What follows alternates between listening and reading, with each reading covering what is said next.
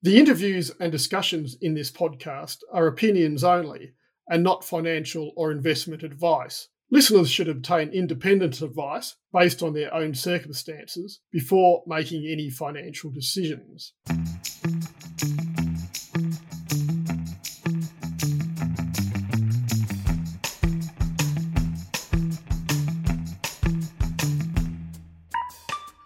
Hi, welcome to another edition of Health Kick. I'm Tim Boreham. Well, last time around, I spoke with well known life sciences entrepreneur Paul Hopper, and today I've got with me another face from the industry that uh, needs no introduction, and that's uh, Dr. Chris Behrenbruch. Now, Chris originally hails from uh, Canada. Um, I was almost going to say the US, which is a which is the ultimate insult, of course. Uh, and has uh, 20 years or more than 20 years experience in, in healthcare, and that includes some uh, roles at big global uh, companies such as uh, Siemens, which is which is known to all. But uh, closer to home, uh, Chris was a, a, former chairman of Cell Therapies, uh, which was in partnership with the Peter MacCallum Cancer Centre.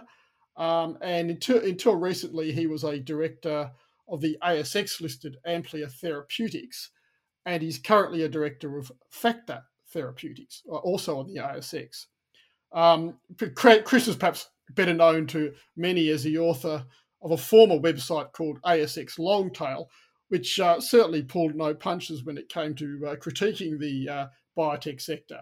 These days, though, Chris spends most of his efforts uh, heading up Telix Pharmaceuticals, also ASX listed, uh, an advanced stage nuclear medicine play with a market cap now of uh, well over a billion dollars. Among other qualifications, Chris has a, a, doctorate in biomedical engineering from Oxford University and a MBA from uh, New York uh, University. Uh, so he, he's a smart cookie indeed. But uh, in any event, how does a, a, Canadian like yourself end up running an Australian biotech?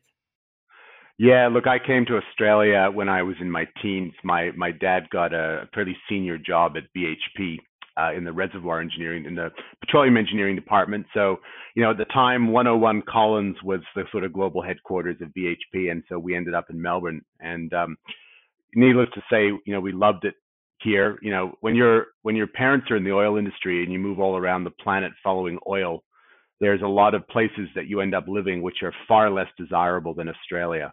Cheers.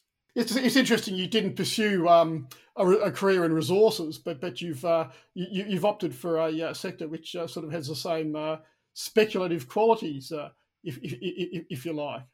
Yeah, it's funny. I mean, I actually did originally train as a chemical engineer and earth scientist, uh, and then after doing that for three years, I got um, I got bored. You know, it's at the age where I didn't really know what I wanted to do, so you do what dad does, kind of thing, right? But um, I fell in love with biology a little bit later on in life. Um, but uh, yes, you're, you're absolutely right. There are a lot of similarities between life sciences and and mining and resource companies, not just in the way in which you kind of develop a speculative asset, but also you know some of the corporate governance challenges in running public companies uh, in those sectors. There there are a lot of similarities.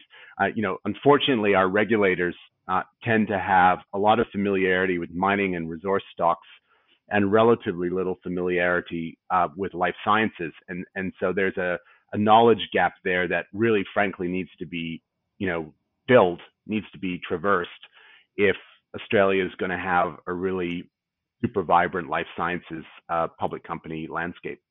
Mm, mm. So, so what sort of has to be done, do you think, in, in, in a regulatory sense, to uh, to, to address this uh, misunderstanding and, and, and lack of knowledge?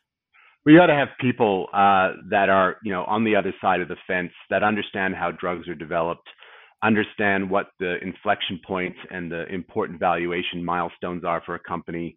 Um, and, you know, part of that is about helping companies to best uh, articulate, you know, best practice guidelines on how to articulate their progress. And that can be very tough for a small biotech company, of course, because we go through periods of time where there isn't a lot of news flow and there isn't a lot to engage the market. And when you know, with the ASX being what it is, uh, there's a you know significant retail component there, which sort of loses interest in a stock after a while. So there's a strong temptation from entrepreneurs and CEOs to sort of um, you know, try to just make as much noise as they can, and um, and sometimes sometimes that noise isn't all that useful for investors to understand uh, what the company is really doing. And then the flip side to it is, you know, and I think you know, the best evidence of that was the number of um, you know, mediocre Aussie biotech companies that jumped on the coronavirus bandwagon when it came out. It took a long time for the ASX, uh, you know, to really understand that most of that was not really value added for shareholders. Uh, and and also the compliance obligations. You know, if you're a life sciences company, a pandemic hits you very hard. Telix was, if not the first, one of the first companies to actually put out a COVID-19 um, uh, disclosure, even before the regulators had asked for it, to actually state transparently to our shareholders these these are the impacts uh, on our on our operations that we think are are going to materialize over the next 12 months. Um, and it, it, took a long time for regulators to understand that. And I think you know that's just a nice, succinct example of where more knowledge is required. Look with with with Telix, I mean it's it, it, has got a, as I mentioned earlier, it's got it's got a market cap of well over a billion dollars now. Uh, so it, it's obviously got got, uh, got got some substance, um, or a lot of substance. Um, but but can you uh, can, can you tell me sort of what what uh, motivated you to to found the company, which which was uh, fairly late in the piece? I think it was 2015, wasn't it? Yeah, I founded the company in 2015, but it didn't. It took a couple of years to pull all the assets together and to mobilize the business plan for the company. And it was really only in, in so and for the first couple of years, my co-founder and I, who's a German nuclear medicine physician uh, named Andreas Kluge, uh, really, uh, you know, very talented uh, guy, and uh, like myself, had a very deep knowledge of the industry. Um, the, the two of us um, yeah, it took a while to plan it out, and we we financed the company out of our own pocket for the first couple of years, and then when we started manufacturing antibodies and stuff like that, it got a bit expensive. Um, and uh, it's probably the reason. It's probably the reason why we have two ex-wives now, as a consequence of that misallocation of financial resources. Uh, but basically, we um, we we raised a little bit of capital in a sort of, I guess you could call it a pre-IPO or a seed funding round at the beginning of 2017. That was mostly from a bunch of very supportive small cap uh, fund managers here in Australia, as well as a few European family offices. Um, and then we took the company public later that year uh, in November of 17. And I think that going public and getting the capital that we needed um, to really supercharge the, the business plan, that was, I think, practically speaking, that was the beginning of the company's life. So to go we, when we went public at 65 cents a share on November 17 uh, with an 80 million uh, Aussie pre-money valuation. I think the company we've gone a very long way since then. Yeah, yeah. Now you, you described the company as being a theranostics play, which is therapeutics and diagnostics. Um, uh, perhaps you should uh, tell listeners a bit more about wh- where the company's at. Yeah, I mean, look, we, we started the company um, because we both believe passionately in this field of nuclear medicine, which is really only just starting to find its legs. If I could describe the nuclear medicine world in the last, before the last decade or so, it was really a commercially fairly low performing area, and and I'd call it a hobby industry. You know, a lot of um, nuclear medicine departments in hospitals, you know, understandably they have to handle radiation in a fairly complex physics and chemistry and, and clinical environment. And nuclear medicine uh, people are kind of special. They're really scientifically broad. Uh, and the pr- practice of nuclear medicine generally involves making drugs under the supervision of a physician. And, and so it, and it really became like a hobby industry. Every hospital kind of did their own thing, and there were relatively few standardized commercial products. Um, I bet about 10 years ago, we started to see the emergence of new isotopes and supply chains that allow standardized commercial products to be developed. And and so you know the timing of the company was really a recognition that there was going to be, for want of a, a less resources kind of analogous uh, description, a gold rush into this field. And we had the opportunity, we're one of the really early companies to go out and look at what was the great stuff that was being done in nuclear medicine, even in some cases where there was data in thousands of patients uh, to ask the question, how do you standardize and, and manufacture a product in a consistent way and particularly a unique product that's a, literally a melting ice cube from the time you make it. So unlike other sort of pharmaceuticals where they, they tend to have a shelf life, you know, in Telix's product portfolio, we have some assets that have a shelf life that's as short as four hours.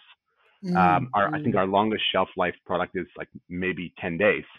Uh, yes. So it's a really so you know we we are not a, a company that's developing um, sort of discovery stage high risk assets where um, our focus is to how how do you manufacture, scale up, and deliver technologies that are fairly well understood.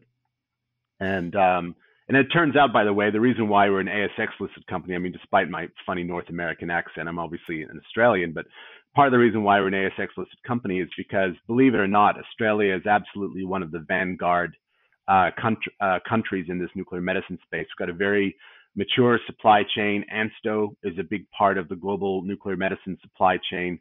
Uh, we've got amazing uh, centers of excellence here in Australia, and almost every city that um, delivers, you know, world-class, leading-edge nuclear medicine. Is availability of the isotopes a key issue?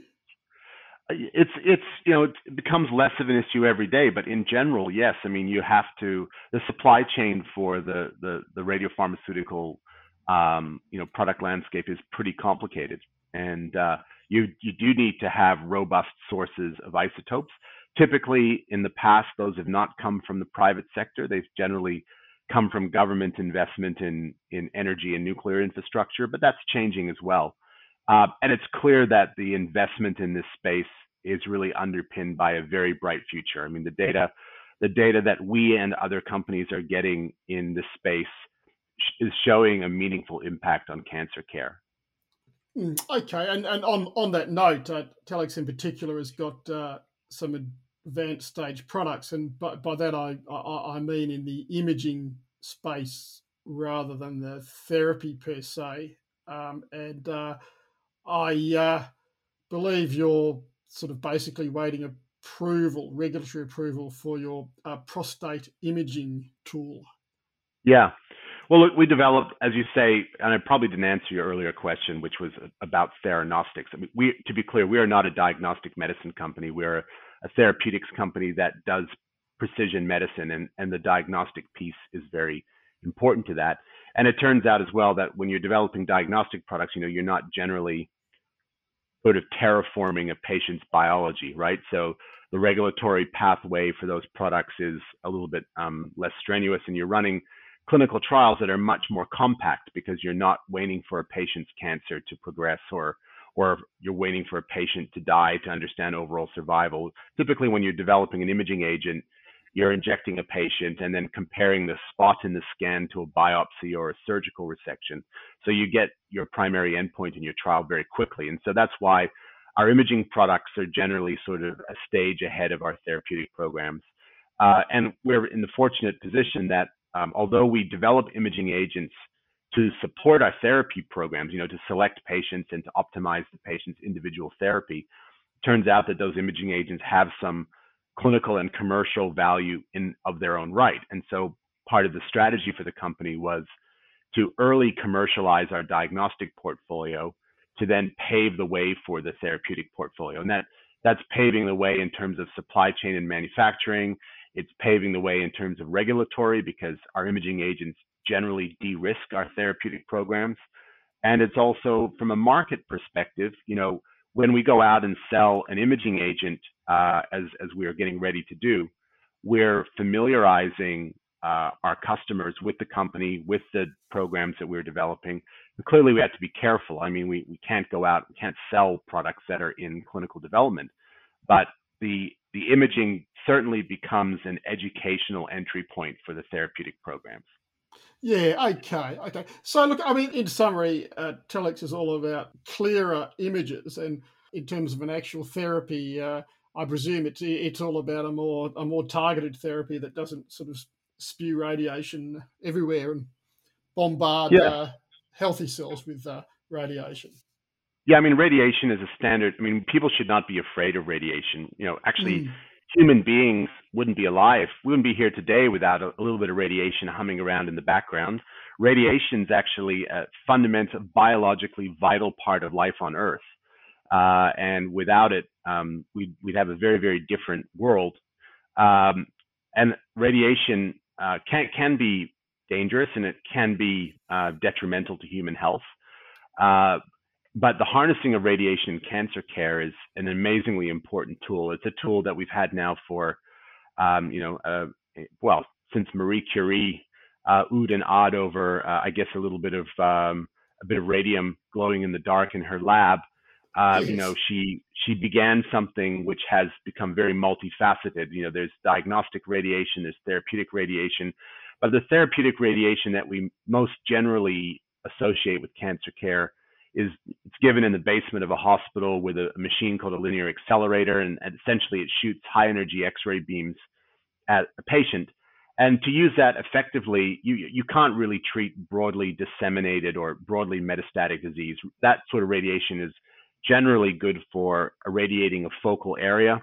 Um, and you can generally only irradiate what you can see, right? So generally imaging is being used to guide that radiation delivery. You're not, you don't say, well, a patient has liver cancer, I'm just going to radiate the whole, you know, abdo- abdominal area. You're, you're generally mapping out and guiding in real time while you're doing the, the, the therapy. You're mapping out a very select area of irradiation.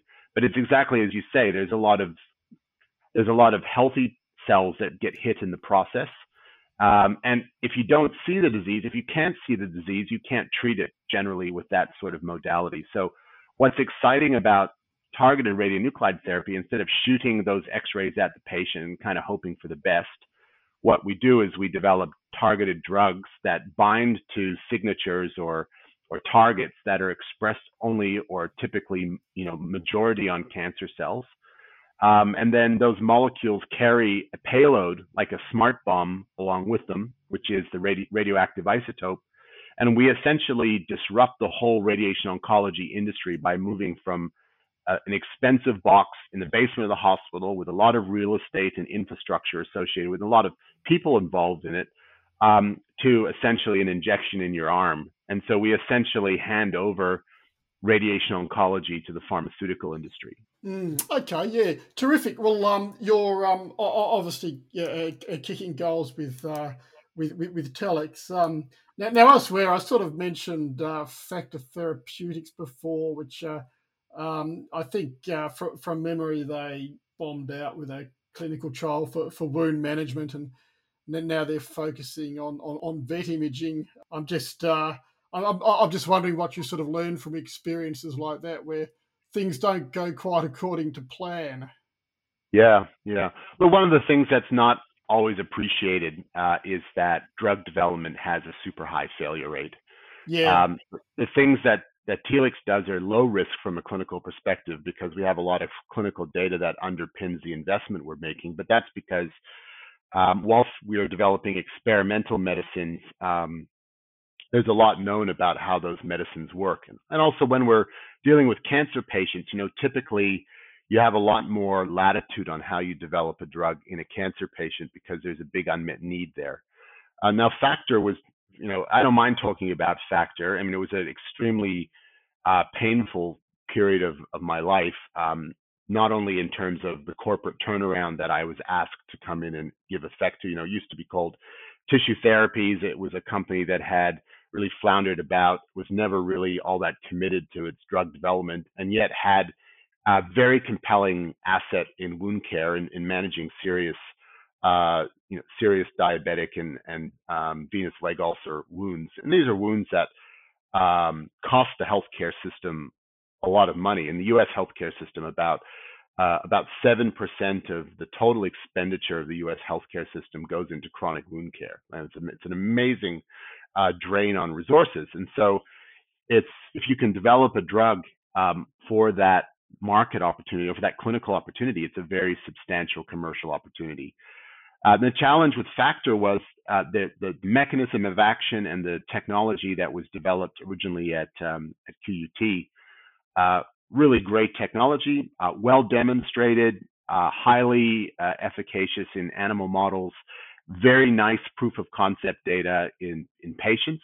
Patients were studied that had had wounds for you know very very serious wounds for a prolonged period of time, and and there were some spectacular examples of patient responses to that therapy. And you know, we felt that there was enough clinical evidence there to support doing a, a larger scale trial. So uh, with a with a restructuring of the management team and the development strategy and, and fixing manufacturing and repairing a pretty damaged relationship with the FDA um, from the prior management team, we we really really replumbed the depths of the company and we ran um, a, you know 20 odd site phase 2b trial, which was designed to show if the drug was additive to standard of care.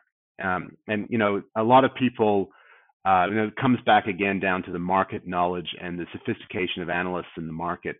The, the goal was not to ask the question, does the drug work? We had a reasonably um, strong conviction that there was evidence of, of efficacy. What we were trying to show was if you have a patient that's going to receive the standard of care, which is which is basically bandaging and moisture dressings, does the addition of the drug add something better to the patient if standard of care is done properly? And what we learned is that, you know, even if we think the drug has clinical efficacy, it doesn't give you more on top of what the standard of care gives you.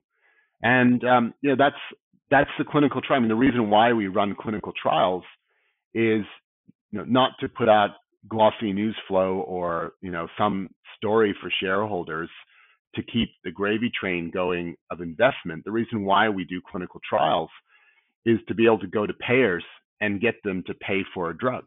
And so yes, yes. You, you have to run clinical trials that are going to enable a payer to get behind your product. Now we have lots of companies, not just on the ASX and in NASDAQ as well, that are doing clinical trials that are never going to elucidate a data set that will enable a payer to pay for it. Never. Um, are clinical trials that are designed to create news flow and buzz but yes. not designed to generate um, a, a, commercially meaningful data set. And we, what we learned from that clinical trial, which was a, a great tragedy for the company, but um, uh, you know that clinical trial will go down in the sort of you know history of the wound care industry as a very uh, a very you know illuminating study. What we learned is that when we take patients into clinical trials and we give them standard of care properly, standard of care is really rather good. uh, it's out it's, yes. it's out in the community setting where standard of care is a bit sloppier, right? Because you're not being so rigorous, you're not standardizing the materials, you're not following a you know a robust protocol. Everyone's doing a little bit differently. Um, and even some people are doing it themselves, right? Uh, when you when you go out into a clinical trial, everything is locked down, everything is precise, everything is measured, and it turns out that when you when you give that care properly, patients do really really well. And um, you can try and add a drug on top of it, but it isn't going to do anything better than just properly managing a wound. And um, and that's what we learned. So you know my my personal lesson uh, in in all of it is uh, I will never personally ever invest in a wound care company because I don't believe that you can run wound care trials that um, deliver better than than standard of care. Um, but uh, it's a it's a it's an exciting area, and someday some company is going to develop a cracking drug, um, and they're going to they're going to have just a, a, tens of billion dollar valuation because that is a, a huge unmet need in medicine. Yeah, yeah. And, look, finally, Chris, I mean, just looking at the, the ASX sector, um, where, where, do you see the best opportunities um, outside of your own field of uh, nuclear medicine? So, just uh, sort of with your commentator's hat on, uh, what what would you back? In other words, you don't have to name the companies, but, but maybe the, uh, the, science and the sectors. I I'll, I'll, tell you I'll answer your question in a more indirect way. I think increasingly there's a, a growing awareness that whilst access to capital in a localized way is good, capital availability is a global thing. Um, human talent is now a global thing. I mean, think about it. We've all spent the last 12 months sitting at our desks, right? So that means the playing field for human capital has been utterly leveled, right? But to round off your question, you know, when I came back to Australia, I really hated I really hated the ASX. I, I couldn't understand why we had this very speculative um, market, and I couldn't understand why we had I don't know 160 companies that of which I would say I think when I was writing as a long tail, I probably went after about 70 companies that I thought, if not fraudulent, were certainly very, very close to the wire in terms of being an investable company. And um, but what I've learned, I think, you know, over the last five years, six years, is that the ASX is really just an alternative to venture capital. It's a different way of of um, you know financing high risk reward companies. And I'm actually even of the conviction conviction that there are certain sectors like resources, like energy, like biotech, where the investment horizons are so long that they're actually a poor fit for private equity. And so the idea that um, equity ownership can change as a function of company performance, upward or downward, is actually a pretty it's a pretty compelling idea. And and I and I do think, um, I mean, regulated tightening up regulations um, and a, a, little bit more kind of um, professionalism that we've seen in the ASX over the last few years certainly helps. You know, we're seeing more and more overseas countries, uh, uh, companies in overseas countries taking an active interest in the ASX as a sort of reasonably high quality secondary market. You know, there's certainly lots of cash sloshing around in it. Um, and you know, the, it's it's gone now. I think beyond resource sector. I mean, I think the ASX tech sector, whilst it's pretty frothy, is now established. Um, and I think that um, I think actually life sciences has got a, a very very bright future uh, on the ASX. And part of my passion for starting Telix and listing it on the ASX was not just that there was a strategic and an operational benefit to having an Australian domiciled company, but I really wanted to show, you know, maybe maybe it's a point of vanity, maybe it's not a maybe it's not a very positive sentiment uh, uh or a reflection on me in some ways, but I wanted to show what you can do if you start a company with corporate governance at the forefront of the company's objectives. So in other words, if all things being equal, if you've got a fairly decent technology and you can do something uh, that may be beneficial to patients, you know, subject to some clinical trials, if you if you manage the company and deliver information uh, to shareholders and to the market in a way that's sort of best practice and build trust with your shareholder base, I think you I think that's a, the, the correct way to generate value. And I think part of the reason why Telix has been successful in the last few years is we've made it a point to be very transparent with our shareholders about what we're doing. Even when we have setbacks, even when we have problems, you know, we put it out there without too much, you know, not that you have to read the third page of a disclosure that says, you know, the outcome was not statistically significant.